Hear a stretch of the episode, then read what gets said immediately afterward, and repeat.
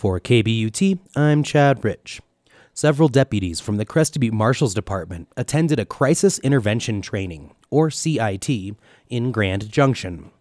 Deputy Marshal James Bidet is one of those officers. He says that he is now better prepared to assist in a crisis situation. A crisis can be any kind of situation which a person's perceived ability to cope is exceeded. So it can be really anything. It could be just your average person, and all of a sudden they had some loss in their life, or financial issues, or kind of a culmination of everything.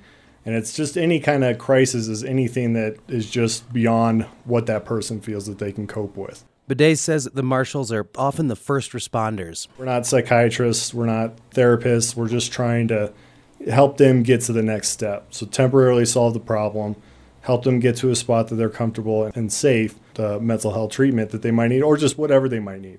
At the CIT, actors from Denver simulated situations, such as a potential suicide or homicide, and officers had to respond and help relieve the crisis. This was a real world simulation, and these trainings help get officers on the ground with mental health training and experience. Bidet says a lot of things lead to mental health issues and ultimately a crisis. Colorado ranks number one for drug use, aside from marijuana, in the U.S. We have a high rate of suicide.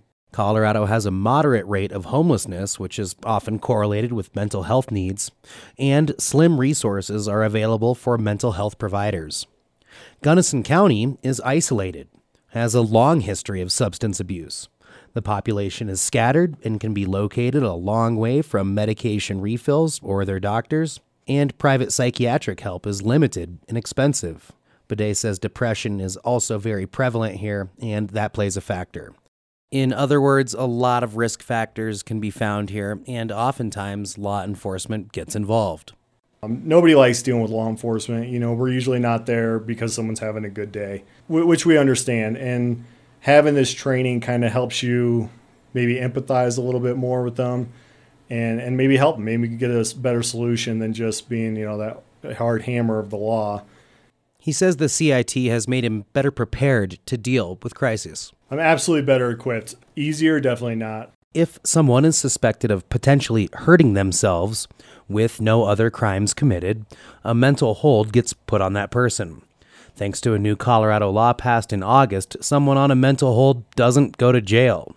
They go to a hospital or a mental care facility, unless their actions are coupled with another crime, say a DUI. And members of the Marshal's Department help with that transport.